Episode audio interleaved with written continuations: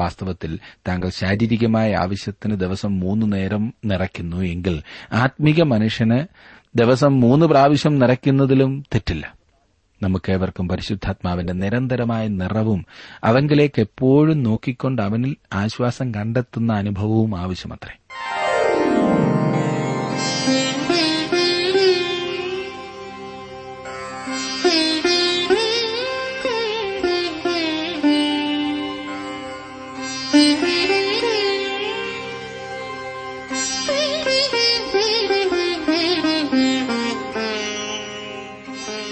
T W ആറിന്റെ വേദപഠന class ആരംഭിക്കുകയാണ്. ജീവസന്ദേശം. ജീവസന്ദേശ വേദപഠന ക്ലാസുകളിലേക്ക് എല്ലാ ശ്രോതാക്കളെയും സ്വാഗതം ചെയ്യുന്നു. ഇപ്പോൾ സഹോദരൻ ജോർജ് ഫിലിപ്പ് അനുഗ്രഹ വചനങ്ങൾ നിങ്ങൾക്കായി പങ്കുവയ്ക്കുന്നു. ശ്രദ്ധിച്ചാലും.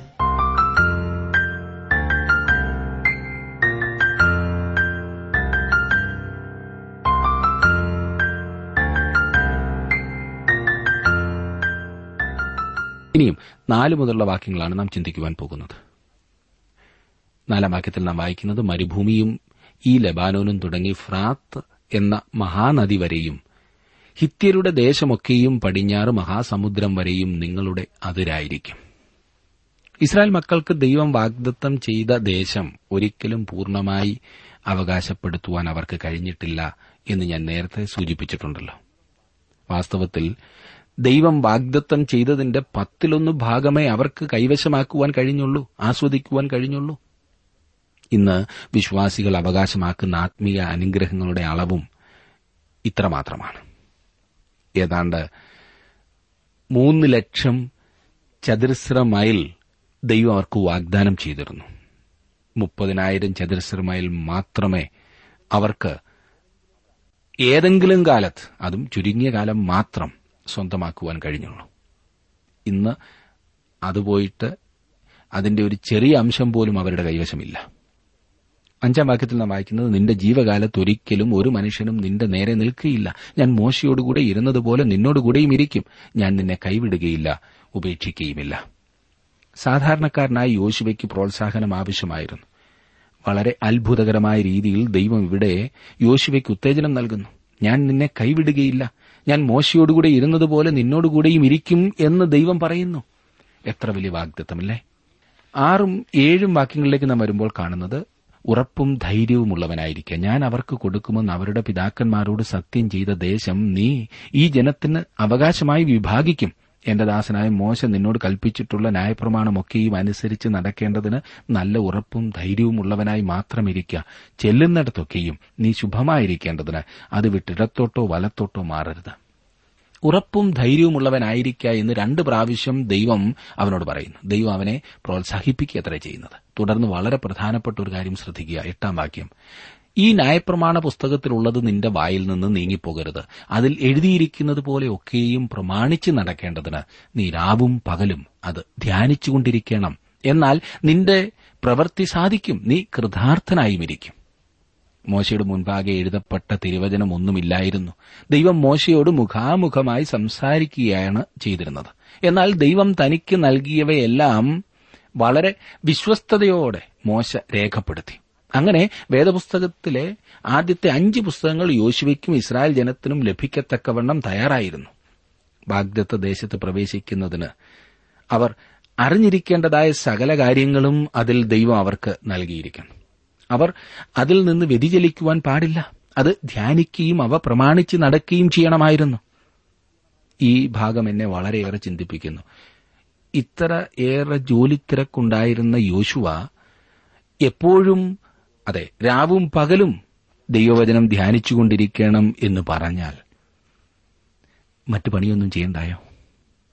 തീർച്ചയായും ഈ പറഞ്ഞതുപോലെ സമർപ്പണമുള്ള ഒരു വ്യക്തി മറ്റെല്ലാ രംഗത്തും വിജയിക്കും എന്നതിൽ സംശയമില്ല. അതാണ് ദൈവവചനത്തിന്റെ പ്രത്യേകത. പലപ്പോഴും നമ്മെ ദൈവവചനത്തിൽ നിന്നും അകറ്റിക്കളയുന്ന ഉപാധികളുണ്ടല്ലോ, അതൊന്നും ഇവിടെ വിലപ്പോവില്ല. 9-ാം വാക്യം, നിന്റെ ദൈവമായ യഹോവ നീ പോകുന്നിടത്തൊക്കെയും നിന്നോട് കൂടെ ഉള്ളതുകൊണ്ട് ഉറപ്പും ധൈര്യവുമുള്ളവനായിരിക്കുക. ഭയപ്പെടരുത്, ഭ്രമിക്കുകയും അരുത് എന്ന് ഞാൻ നിന്നോട് കൽപ്പിച്ചുവല്ലോ. ഒരു കൈയിൽ ദൈവവചനവും മറ്റേ കൈയിലൊരു വാളും യോശുവ പിടിച്ച് മുൻപോട്ട് പോകേണ്ടതാണ്. വിശ്വാസത്താൽ അവൻ മുൻപോട്ട് പോകണം. ഉറപ്പും ധൈര്യവുമുള്ളവനായിരിക്കാൻ ദൈവം അവന് വീണ്ടും ഉത്തേജനം നൽകുന്നു. ഉറപ്പും ധൈര്യവുമുള്ളവനായിരിക്കുക. പ്രിയ സ്നേഹിതരെ, യോശുവയെപ്പോലെ വിശ്വാസികളായ നാമും ഉറപ്പും ധൈര്യവുമുള്ളവരായിരിക്കേണ്ടതത്ര. വിശ്വാസത്താൽ നാം നമ്മുടെ ആത്മീക അവകാശങ്ങളെ കൈവശമാക്കേണ്ടത് ആവശ്യമാണ്. നാം ശത്രുവിന്റെ പാളയത്തിലാണെന്ന വസ്തുത നാം ഓർത്തിരിക്കേണ്ടതാണ്. 10 നോക്കിക്കേ, എന്നാറെ യോശുവ ജനത്തിന്റെ പ്രമാണികളോട് കൽപ്പിച്ചത്. യോശുവ അധികാരമേറ്റെടുത്തു. അവൻ അത് ചഞ്ചല ഹൃദയത്തോടെയല്ല, പൂർണ്ണ വിശ്വാസത്തോടെയാണ് അപ്രകാരം ചെയ്തത്.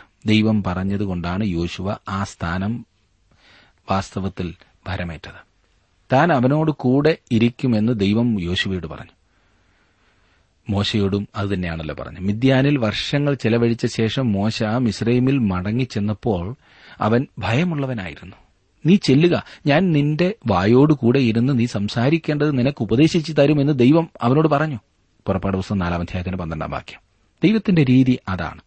അന്ധകാരപൂർണവും ദുർഘടങ്ങൾ നിറഞ്ഞതുമായ ഒരു സമയത്ത് ദൈവം യിരെമ്യാവിനെ വിളിച്ചപ്പോൾ അവനോട് പറഞ്ഞു, അവർ നിന്നോട് യുദ്ധം ചെയ്യും, നിന്നെ ജയിക്കുകയില്ലതാനും, നിന്നെ രക്ഷിപ്പാൻ ഞാൻ നിന്നോട് കൂടെയുണ്ടെന്ന് യഹോവയുടെ അരുളപ്പാടെന്ന് ദൈവം പറഞ്ഞു. എബ്രായലേഖനം 13:6 പറഞ്ഞിരിക്കുന്നതുപോലെ, ആകയാൽ കർത്താവ് എനിക്ക് തുണ, ഞാൻ പേടിക്കയില്ല, മനുഷ്യൻ എന്നോട് എന്തു ചെയ്യും എന്ന് നമുക്ക് ധൈര്യത്തോടെ പറയുവാൻ കഴിയേണ്ടതിന്. സങ്കീർത്തനം 118:6 ദാവീദ് ആദ്യം ഇത് പറഞ്ഞപ്പോൾ അവൻ തന്റെ മനസ്സിനെയും ഹൃദയത്തെയും ദൃശ്യമായതിൽ നിന്ന് അദൃശ്യമായതിലേക്ക് തിരിക്കുകയാണ് ചെയ്തത്. അതായത് അവൻ ജീവിക്കുന്ന സത്യദൈവത്തെക്കുറിച്ചുള്ള ചിന്തയിൽ മുഴുകിയെന്നർത്ഥം. അവനും ദൈവവും തമ്മിലുള്ള ആത്മീയ കൂട്ടായ്മ അവൻ അനുഭവിച്ചറിഞ്ഞു. അപ്പോൾ കർത്താവ് എനിക്ക് തുണ എന്ന് പറയുവാൻ അവന് കഴിഞ്ഞു. തന്നെ വിടുവിക്കുവാൻ കർത്താവിന് കഴിയുമെന്ന് ദാവീദിനറിയാമായിരുന്നു. യോശുവ ദൈവത്തെ വിശ്വസിച്ചു. ദൈവം അവനെ പ്രോത്സാഹിപ്പിക്കുകയും പുറപ്പെടുവാൻ അവനോട് കൽപ്പിക്കുകയും ചെയ്തു. ദൈവവചനമായിരുന്നു അവന് അധികാരമായിരിക്കേണ്ടത്. അത് അവന്റെ വായിൽ നിന്ന് നീങ്ങിപ്പോകുവാൻ പാടില്ല. അതവൻ ധ്യാനിച്ചുകൊണ്ടിരിക്കണം. ദൈവവചനത്തിൽ എഴുതിയിരിക്കുന്നത് അവൻ പ്രമാണിക്കുകയും ചെയ്യണമായിരുന്നു. അതാണ് വിശ്വാസത്തിന്റെ വ്യവസ്ഥ. 11 നോക്കിക്കാട്ടെ. പാളയത്തിൽ കൂടി കടന്ന് ജനത്തോട്, നിങ്ങളുടെ ദൈവമായ യഹോവ നിങ്ങൾക്ക് അവകാശമായി തരുന്ന ദേശം കൈവശമാക്കുവാൻ ചെല്ലേണ്ടതിന് നിങ്ങൾ 3 ദിവസം കഴിഞ്ഞിട്ട് യോർദാൻ അക്കരെ കടക്കേണ്ടതാകയാൽ ഭക്ഷണ സാധനം ഒരുക്കിക്കൊള്ളുവാൻ എന്ന് കൽപ്പിച്ചു. ഇസ്രായേലിന് ദേശത്തിന്റെ ഉടമസ്ഥാവകാശം വ്യവസ്ഥ കൂടാതെ ലഭിച്ചതാണ്. എന്നാൽ വ്യവസ്ഥയോടുകൂടെ മാത്രമേ അവർക്കത് അവകാശമാക്കുവാൻ കഴിയുകയുള്ളൂ. ഇസ്രായേൽ ജനം ദേശം കൈവശമാക്കേണ്ടതാണ്. യോശുവയുടെ പുസ്തകത്തിലെ താക്കോൽ വാക്ക് വിജയം എന്നുള്ളതല്ല. ദൈവമാണ് വിജയമെടുക്കുന്നത്. എന്നാൽ ഇതിലെ താക്കോൽ വാക്ക് അവകാശമാക്കുക എന്നതാണ്. ഇസ്രായേൽ ദേശം അവകാശപ്പെടുത്തണമായിരുന്നു. കുറച്ച് സമയത്തിന് ശേഷം ഇസ്രായേൽ ജനം ദേശത്ത് പ്രവേശിച്ചപ്പോൾ ആ മന്ന നിന്നുപോകുകയും അവർ ദേശത്തിലെ പഴയ ധാന്യം ഭക്ഷിക്കുകയും ചെയ്തു. അത് അവർ ശത്രുക്കളിൽ നിന്ന് പിടിച്ചെടുത്ത ധാന്യം, പഴയ ധാന്യം ആയിരിക്കണം. കാരണം അവർക്കത് നട്ടുണ്ടാക്കുവാനുള്ള അവസരം ലഭിച്ചിരുന്നില്ല. മരുഭൂമിയിൽ വെച്ച് അവർക്ക് ദിവസവും മന്ന ശേഖരിക്കണമായിരുന്നു എന്ന കാര്യം നിങ്ങൾ ഓർക്കുന്നുണ്ടല്ലോ. മന്ന സൂക്ഷിച്ചു വെക്കുവാൻ കഴിയുമായിരുന്നില്ല. ഒരു ദിവസത്തിൽ കൂടുതൽ അത് സൂക്ഷിച്ചു വെച്ചാൽ അത് ഭക്ഷിപ്പാൻ കൊള്ളുമായിരുന്നില്ല. അത് ക്രമിക്കുമായിരുന്നു. ഓരോ ദിവസവും രാവിലെ ഇസ്രായേൽ മക്കൾക്ക് മന്ന ശേഖരിക്കണമായിരുന്നു. അതിനാലാണ് എഫെസ്യലേഖനം 5:18 ആത്മാവ് നിറഞ്ഞവരായിരിപ്പീൻ എന്ന് നമ്മോട് പറഞ്ഞിരിക്കുന്നത്. ആത്മാവിനാൽ നിറയപ്പെടുന്നത് ഒരിക്കലായി മാത്രം സംഭവിക്കുന്ന പ്രവർത്തനമല്ല. നിങ്ങൾ പെട്രോൾ സ്റ്റേഷനിൽ ഒരിക്കൽ ചെന്നിട്ട് നിങ്ങളുടെ കാറിന്റെ ടാങ്കിൽ പെട്രോൾ നിറച്ചതിന് ശേഷം അതിന്റെ അടപ്പ് സീൽ ചെയ്യുവാൻ പറയുന്നില്ല. കാരണം പിന്നെയും നിങ്ങൾക്ക് പെട്രോൾ നിറയ്ക്കേണ്ടതായി ആവശ്യമുണ്ട്. ഓടണോ? പെട്രോൾ വേണം. പിന്നെ ചില കമ്പനിക്കാരൊക്കെ പറയുന്നുണ്ട്, ഒരിക്കൽ നിറച്ചാൽ പിന്നെ മറന്നേക്കാൻ എന്ന് പറഞ്ഞാൽ പിന്നെ ഓടിക്കണ്ട എന്നായിരിക്കും. അങ്ങനെ നാം പറയുമെങ്കിൽ അത് മൂഢത്തരമാണ്. ഒരു നിറവിന്റെ അനുഭവം ഉണ്ടായിട്ടുള്ളവരും അത് മാത്രം മതിയെന്ന് ചിന്തിക്കുന്നതായ അനേകരും ഇന്നുണ്ട്. പ്രിയ സുഹൃത്തെ, താങ്കൾ അവനോടുകൂടെ നടക്കുന്നതിനും അവനുവേണ്ടി ജീവിക്കുന്നതിനും ആഗ്രഹിക്കുന്നുവെങ്കിൽ ദൈനംദിനം ദൈവത്തിന്റെ പരിശുദ്ധാത്മാവിനാൽ നിറയപ്പെടുന്ന അനുഭവം താങ്കൾക്ക് ആവശ്യമാണ്. വാസ്തവത്തിൽ താങ്കൾ ശാരീരികമായ ആവശ്യത്തിന് ദിവസം 3 നേരം നിറയ്ക്കുന്നു എങ്കിൽ ആത്മീക മനുഷ്യന് ദിവസം 3 പ്രാവശ്യം നിറയ്ക്കുന്നതിലും തെറ്റില്ല. നമുക്കേവർക്കും പരിശുദ്ധാത്മാവിന്റെ നിരന്തരമായ നിറവും അവങ്കിലേക്ക് എപ്പോഴും നോക്കിക്കൊണ്ട് അവനിൽ ആശ്വാസം കണ്ടെത്തുന്ന അനുഭവവും ആവശ്യമത്രേ. 12-ാം വാക്യത്തിൽ നാം വായിക്കുന്നു, പിന്നെ യോശുവ രൂബേന്യരോടും ഗാദ്യരോടും മനശ്ശെയുടെ പാതിഗോത്രത്തോടും പറഞ്ഞതെന്തെന്നാൽ, ഈ 2.5 ഗോത്രങ്ങൾ പാർക്കുവാൻ നദി കടന്ന് അക്കരെ പോയില്ല. അവർ എത്ര പെട്ടെന്ന് വ്യതിചലിച്ചുപോയി എന്ന് നാം കാണുന്നു. അവർ യോർദാൻ നദിക്ക് കിഴക്ക് ഭാഗത്ത് എത്തിച്ചേർന്നപ്പോഴും മോശ ജീവിച്ചിരിപ്പുണ്ടായിരുന്നു. അവർ ഒരു അപേക്ഷ കഴിച്ചതായി സംഖ്യാപുസ്തകം 32-ാം അധ്യായത്തിന്റെ 1 മുതൽ 5 വരെയുള്ള വാക്യങ്ങളിൽ രേഖപ്പെടുത്തിയിരിക്കുന്നു. ഇത് ഈ 2.5 ഗോത്രങ്ങളുടെ പ്രത്യേകമായ അപേക്ഷയായിരുന്നു. യോർദാൻ നദിയുടെ തെറ്റായ ഭാഗത്ത് അവർ പാർക്കുവാൻ സ്ഥലം ആവശ്യപ്പെടുകയത്രേ ചെയ്തത്. അത് ദൈവഹിതം അല്ലായിരുന്നു. 13 മുതലുള്ള വാക്യങ്ങളിൽ നാം കാണുന്നത്, യഹോവയുടെ ദാസനായ മോശ നിങ്ങളോട് കൽപ്പിച്ച വചനം ഓർത്തുകൊള്ളുവിൻ. നിങ്ങളുടെ ദൈവമായ യഹോവ നിങ്ങൾക്ക് സ്വസ്ഥത നൽകി ഈ ദേശവും തന്നിരിക്കുന്നു. നിങ്ങളുടെ ഭാര്യമാരും കുഞ്ഞുകുട്ടികളും നിങ്ങളുടെ കന്നുകാലികളും യോർദാൻ ഇക്കരെ മോശ നിങ്ങൾക്ക് തന്നിട്ടുള്ള ദേശത്തിരിക്കട്ടെ. എന്നാൽ നിങ്ങളിൽ യുദ്ധപ്രാപ്തന്മാരായവരൊക്കെയും സന്നദ്ധരായി നിങ്ങളുടെ സഹോദരന്മാർക്ക് മുമ്പായി കടന്നു ചെന്ന് യഹോവ നിങ്ങൾക്ക് എന്ന പോലെ നിങ്ങളുടെ സഹോദരന്മാർക്കും സ്വസ്ഥത നൽകുകയും നിങ്ങളുടെ ദൈവമായ യഹോവ അവർക്ക് കൊടുക്കുന്ന ദേശം അവർ കൈവശമാക്കുകയും ചെയ്യുവോളം അവരെ സഹായിക്കണം. അതിന്റെ ശേഷം നിങ്ങൾ യഹോവയുടെ ദാസനായ മോശ കിഴക്ക് യോർദാൻ ഇക്കരെ നിങ്ങൾക്ക് തന്നിട്ടുള്ള അവകാശ ദേശത്തേക്ക് മടങ്ങിവന്ന് അതിനെ അനുഭവിച്ചു കൊള്ളണം.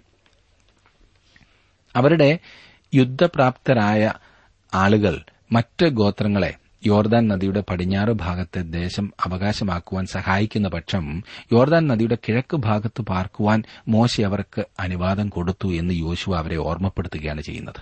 അങ്ങനെ ചെയ്യുമെന്ന് അവർ സമ്മതിക്കുന്നു. 16 മുതൽ 18 വരെയുള്ള വാക്യങ്ങളിലേക്ക് വരുമ്പോൾ, യോർദാൻ നദിയുടെ കിഴക്കേ കരയിൽ പാർക്കുന്നതുകൊണ്ട് എന്താണ് തെറ്റ്? നദി കടന്ന് മറുകര പോകേണ്ട ആവശ്യമുണ്ടോ എന്നുള്ള ആ ചോദ്യം വരുന്നു. യോർദാൻ നദിയുടെ കിഴക്കേ കരയും വാഗ്ദത്ത ദേശത്തിന്റെ ഒരു ഭാഗമാണല്ലോ. ഈ ചോദ്യങ്ങൾ ഒരുപക്ഷെ നിങ്ങൾ ചോദിച്ചേക്കാം. ഈ വിധമായ ചോദ്യങ്ങൾ ന്യായവും അതിന്റെ ഉത്തരം അറിഞ്ഞിരിക്കേണ്ടതുമാണ്. വേദപുസ്തകത്തിൽ യോർദാൻ കടക്കുന്നതിനെക്കുറിച്ചുള്ള ഭാഗം നാം ചിന്തിക്കുന്നത് അത്രേ. കർത്താവായ യേശുക്രിസ്തുവിന്റെ മരണത്തിന്റെയും ഉയർത്തെഴുന്നേൽപ്പിന്റെയും നിഴലാണ്, ചിഹ്നമാണ് യോർദാൻ കടക്കുന്നത്. യാതൊരു കാരണവശാലും ഇത് നമ്മുടെ ശാരീരികമായ മരണത്തെ സൂചിപ്പിക്കുന്നതല്ല കേട്ടോ. യോർദാൻ നദി വിശുദ്ധീകരണത്തെ സൂചിപ്പിക്കുന്നു. നമ്മുടെ വിശുദ്ധീകരണത്തിനു വേണ്ടിയാണ് ക്രിസ്തു മരിച്ചത്. ഈ 2.5 ഗോത്രങ്ങൾ യോർദാന്റെ എതിർകരയിൽ പാർക്കുവാൻ തീരുമാനിച്ചത് വലിയ തെറ്റായിപ്പോയി എന്ന് ന്യായാധിപന്മാരുടെ പുസ്തകത്തിൽ നമുക്ക് കാണുവാൻ കഴിയും. അതുപോലെ തന്നെ യേശുക്രിസ്തു ഗലീലക്കടൽ അക്കരെ കടന്ന് ഗദരരുടെ ദേശത്ത് എത്തിയപ്പോൾ അവിടെ പന്നികളുടെ വ്യവസായത്തിൽ ഏർപ്പെട്ടിരുന്ന യഹൂദന്മാരെ അവൻ അവിടെ കാണുകയുണ്ടായി. യോർദാന്റെ തെറ്റായ കരയിൽ അവർ തെറ്റായ രീതിയിൽ ജീവിതം ആരംഭിക്കുകയാണ് ചെയ്തത്.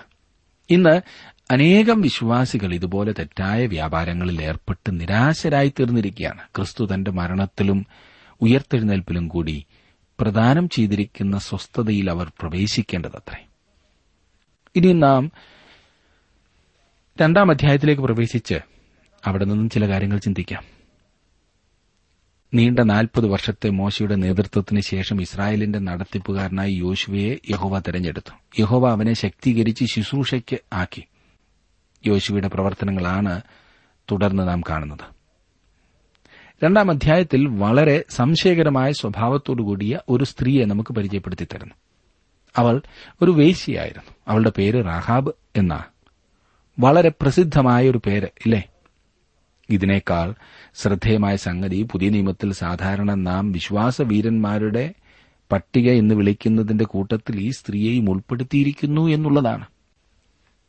എബ്രായലേഖനം 11-ാം അധ്യായത്തിന് 31-ാം വാക്യത്തിൽ നാം വായിക്കുന്നത്, വിശ്വാസത്താൽ റാഹാബ് എന്ന വേശ്യ ഒറ്റുകാരെ സമാധാനത്തോടെ കൈക്കൊണ്ട് അവിശ്വാസികളോടുകൂടെ നശിക്കാതിരുന്നു.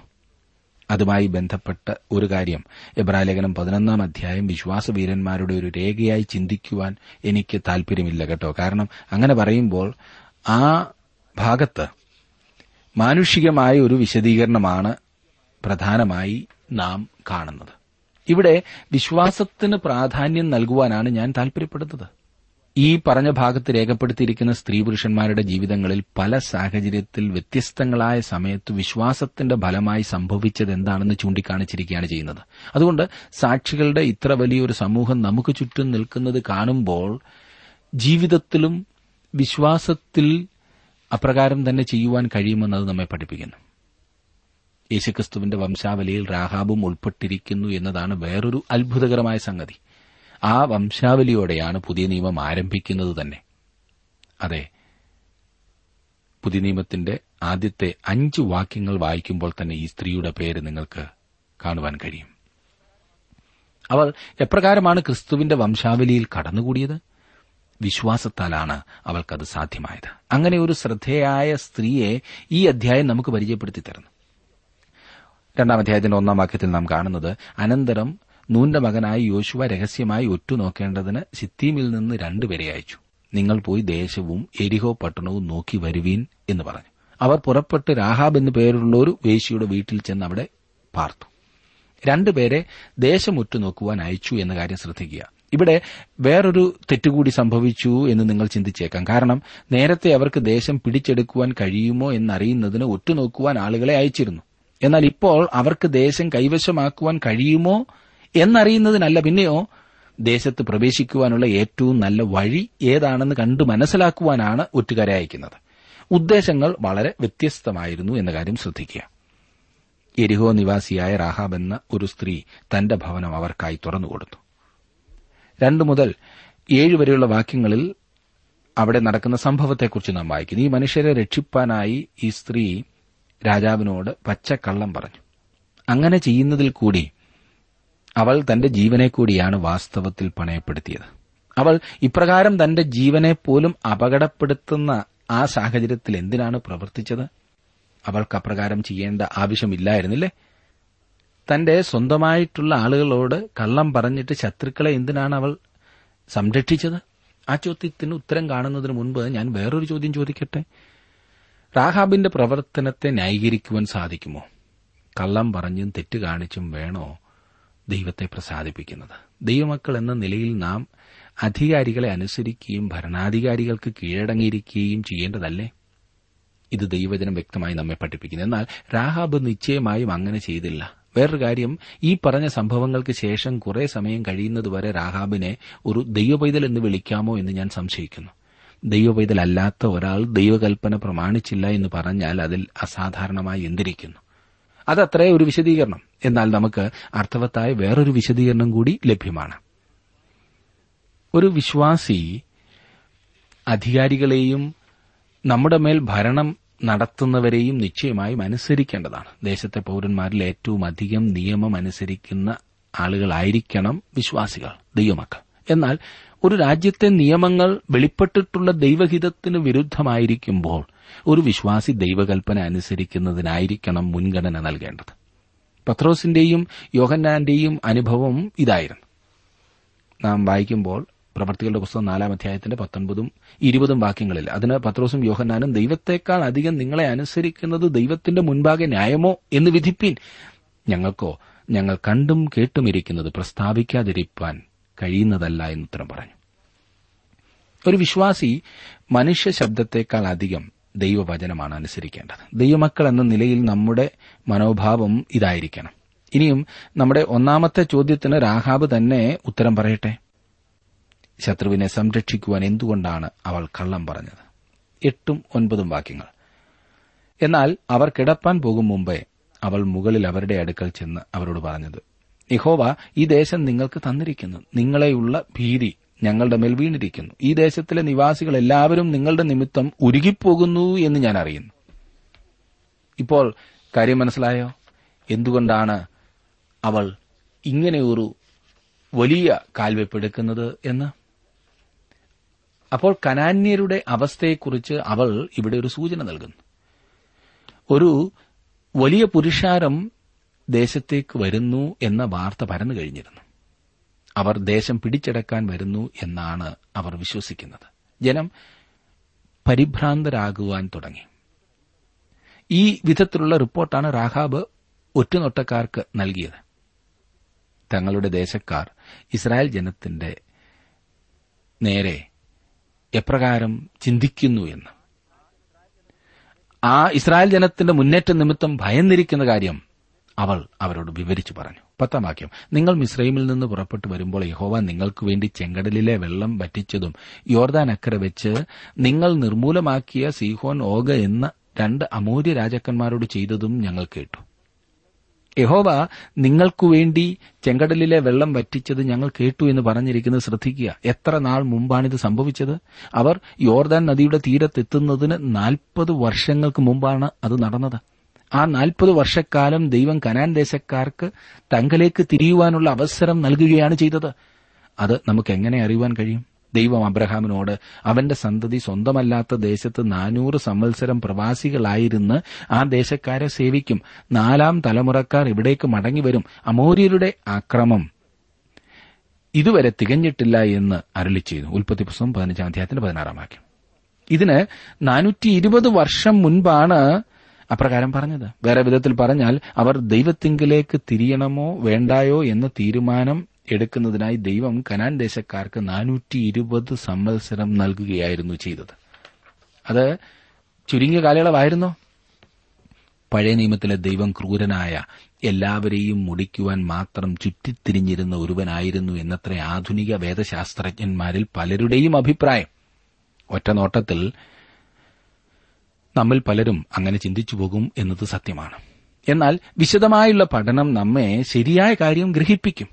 മാനസാന്തരപ്പെടുവാനായി ദൈവം കനാന്യർക്ക് 420 വർഷം കൊടുത്തപ്പോൾ എന്റെ അഭിപ്രായത്തിൽ അത് ആവശ്യത്തിനുള്ള സമയമുണ്ടായിരുന്നു എന്നത്രേ. അല്ലെങ്കിൽ തന്നെ ഇതിൽ കൂടുതൽ ആരാണ് നൽകുക?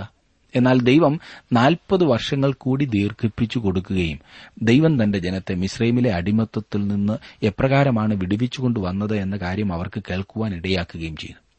ഇസ്രായേൽ ജനത്തിന്റെ ഇടയിൽ നടന്ന അത്ഭുതങ്ങളും അടയാളങ്ങളുമെല്ലാം മറ്റുള്ള ജാതികൾ ശ്രദ്ധിച്ചുകൊണ്ടേയിരിക്കുകയായിരുന്നു. പ്രത്യേകം ശ്രദ്ധിക്കേണ്ട ഒരു കാര്യമെന്തെന്നാൽ, തന്നെക്കുറിച്ച് കേട്ടിട്ടില്ലാത്ത ഒരു ജാതിയെ ദൈവം ഒരിക്കലും നശിപ്പിച്ചിട്ടില്ല. തങ്ങളിലേക്ക് തിരിയുവാനായി ആവശ്യത്തിന് സമയം ദൈവം അവർക്ക് കൊടുക്കുന്നു. ലഭിച്ച വെളിച്ചത്തിന്റെ കണക്കെ ദൈവം ചോദിക്കൂ. ഈ വിഷയത്തിൽ വിമർശനവുമായി നടക്കുന്ന പ്രിയപ്പെട്ടവരോട് എനിക്കുള്ള ചോദ്യം എന്തെന്നാൽ, എത്ര സമയം ദൈവം നൽകണമെന്നാണ് അപ്പോൾ പറയുന്നത്? ദൈവത്തിന്റെ പ്രവർത്തനം ക്രൂരമായി പോയി, ചതിയായി പോയി എന്ന് നാം ഒരിക്കലും പറയരുത്. പഴയ നിയമത്തിൽ അങ്ങനെ ആയിരുന്നതിനാൽ പുതിയ നിയമത്തിൽ ആകെ വ്യത്യസ്തനാകുന്നു എന്ന് ചിന്തിക്കരുത്. ദൈവം സ്നേഹമാണെന്നും ക്ഷമിക്കുന്നവനാണെന്നും ഒക്കെ അനേകം പ്രാവശ്യം പറഞ്ഞിട്ടുള്ളതിനാൽ ഈ കാലത്ത് പാപത്തെ കണ്ണടച്ചു വിടുമെന്ന അർത്ഥമില്ല. യേശുക്രിസ്തുവിനെ തള്ളിക്കളയുന്നവർ നരകത്തിലേക്കാണ് പോകുന്നതെന്ന് ദൈവം വ്യക്തമാക്കിയിട്ടുണ്ട്. അത് ദൈവത്തിന്റെ നീതിയാണ്. തള്ളിക്കളയുക എന്ന് പറഞ്ഞാൽ സ്വീകരിക്കാതിരിക്കുന്നതെല്ലാം ആകുന്നു എന്നറിയാമല്ലോ. നരകത്തിന്റെ അവസ്ഥയുടെ ഗൌരവം കുറച്ചു കാണിക്കുന്ന ഈ പരിഷ്കൃത സമൂഹത്തിൽ ഞാൻ പറഞ്ഞത് താങ്കളെ ഞെട്ടിപ്പിക്കുന്ന വാർത്തയാണ്. ഏറ്റവും ഭീതിജനകമായ സ്ഥലമായി ബൈബിളിൽ പറഞ്ഞിരിക്കുന്ന നരകം ഇന്ന് അനേകം ഒരു വിനോദരംഗമാക്കുവാൻ ശ്രമിക്കുന്നു എന്ന് പറയുന്നതായിരിക്കും നല്ലത്. എന്നാൽ സുഹൃത്തെ, അതല്ല ശരി. നരകം ഭയാനകമാണ്, നിത്യവേദനയുടെ സ്ഥലമാണ്. കുറെ നല്ലതായി ജീവിച്ചതുകൊണ്ട് നരകത്തിൽ കിഴിവെന്തെങ്കിലും ലഭിക്കുമെന്ന് തെറ്റിദ്ധരിക്കേണ്ടതില്ല. കഴിഞ്ഞില്ല. ഇനിയും ദൈവത്തിന്റെ ന്യായവിധി വന്നു വീഴുമ്പോൾ ചില മഹാമനസ്കർ പറയും, അവൻ അവർക്ക് അല്പം സമയം കൂടൊക്കെ നൽകേണ്ടതായിരുന്നു എന്ന്. എന്തൊരു കാര്യം, കൂടുതൽ സമയമില്ലേ? സുഹൃത്തെ, 1900 വർഷങ്ങൾ കഴിഞ്ഞിരിക്കുന്നു. ദൈവം ദീർഘക്ഷമയുള്ളവനാകുന്നു. അവൻ കോപത്തിന് താമസമുള്ളവനും കരുണയുള്ളവനുമാകുന്നു. അവിടുത്തെ ക്ഷമയെ നാം പരീക്ഷിക്കുകയല്ലേ ചെയ്യുന്നത്? നമ്മുടെ ക്ഷമയെ ആരെങ്കിലും ഇങ്ങനെ പരീക്ഷിച്ചാൽ നാം വിടുമോ? ഒരിക്കലും നാം വിടില്ല. ഇതിൽ കൂടുതലായി എത്രമാത്രം സമയമാണ് അവൻ നമുക്ക് നൽകേണ്ടത്? ക്രിസ്തുവിലേക്ക് തിരിഞ്ഞു വരുവാൻ അവൻ ലോകത്തിന് ആവശ്യമായ സമയവും അവസരങ്ങളും നൽകിയിരിക്കുന്നു. ഞങ്ങൾ കേട്ടു എന്ന് വേശ്യാസ്ത്രീ പറഞ്ഞു. അതിന്റെ പ്രതികരണം എന്താണെന്ന് ശ്രദ്ധിക്കുക. കേട്ടപ്പോൾ തന്നെ ഞങ്ങളുടെ ഹൃദയം ഉരുകി. നിങ്ങളുടെ നിമിത്തം എല്ലാവർക്കും ധൈര്യം കെട്ടുപോയി. നിങ്ങളുടെ ദൈവമായ യഹോവ തന്നെ മീതെ സ്വർഗ്ഗത്തിലും താഴെ ഭൂമിയിലും ദൈവമാകുന്നു. അവർ ഈ സംഭവത്തെക്കുറിച്ച് കേൾക്കുക മാത്രമല്ല, അത് ശരിയാണെന്ന് അവർ അറിഞ്ഞുവരുന്നു. എന്നിട്ടും അവർ ദൈവത്തിങ്കിലേക്ക് തിരിഞ്ഞില്ല എന്നുള്ളതാണ് വിചിത്രം. കർത്താവായ യേശുക്രിസ്തു മരിച്ചടക്കപ്പെട്ട് ഉയർത്തെഴുന്നേറ്റു എന്ന കാര്യം ചരിത്ര സത്യങ്ങളാണെന്ന് അറിയുകയും അതേസമയം തന്നെ രക്ഷിക്കപ്പെടാത്തതുമായ അനേകം ആളുകൾ ഇന്നുണ്ട്. എന്താണ് താങ്കളെ രക്ഷിക്കുന്നത്?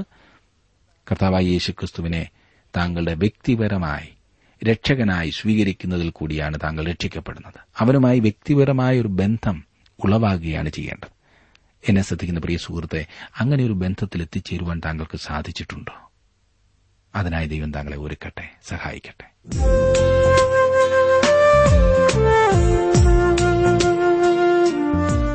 ഇന്നത്തെ ജീവസന്ദേശം വേദപഠനം ശ്രവിച്ച എല്ലാ മാന്യ ശ്രോതാക്കളോടുള്ള നന്ദിയും സ്നേഹവും അറിയിക്കട്ടെ. ദൈവവചനം കലർപ്പില്ലാതെ ക്രമമായി പഠിക്കുവാൻ ദൈവം നൽകി തന്നിട്ടുള്ള ഈ അവസരം ഉപയോഗപ്പെടുത്തുകയും സ്നേഹിതരെ അതിനായി ഉത്സാഹിപ്പിക്കുകയും ചെയ്യാം. ചോദ്യങ്ങളും അഭിപ്രായങ്ങളും പ്രാർത്ഥനാ വിഷയങ്ങളും ദയവായി ഞങ്ങളെ അറിയിച്ചാലും ഞങ്ങൾ നിങ്ങൾക്കുവേണ്ടി പ്രാർത്ഥിക്കുകയും ചെയ്യുന്നതാണ്. കൂടുതൽ വിവരങ്ങൾക്ക് ഞങ്ങളുമായി ബന്ധപ്പെടുക. ഞങ്ങളുടെ വിലാസം: Jeevasandesham, post box number 3, Manjadi PO, Thiruvalla 5, Keralam. വിലാസം ഒരിക്കൽ കൂടി: Jeevasandesham, post box number 3, Manjadi PO, Thiruvalla 5, Kerala. Phone 0469 2700 284. Mobile 9447767378. Email ID malayalamttb@radio882.com. Web address www.radio882.com.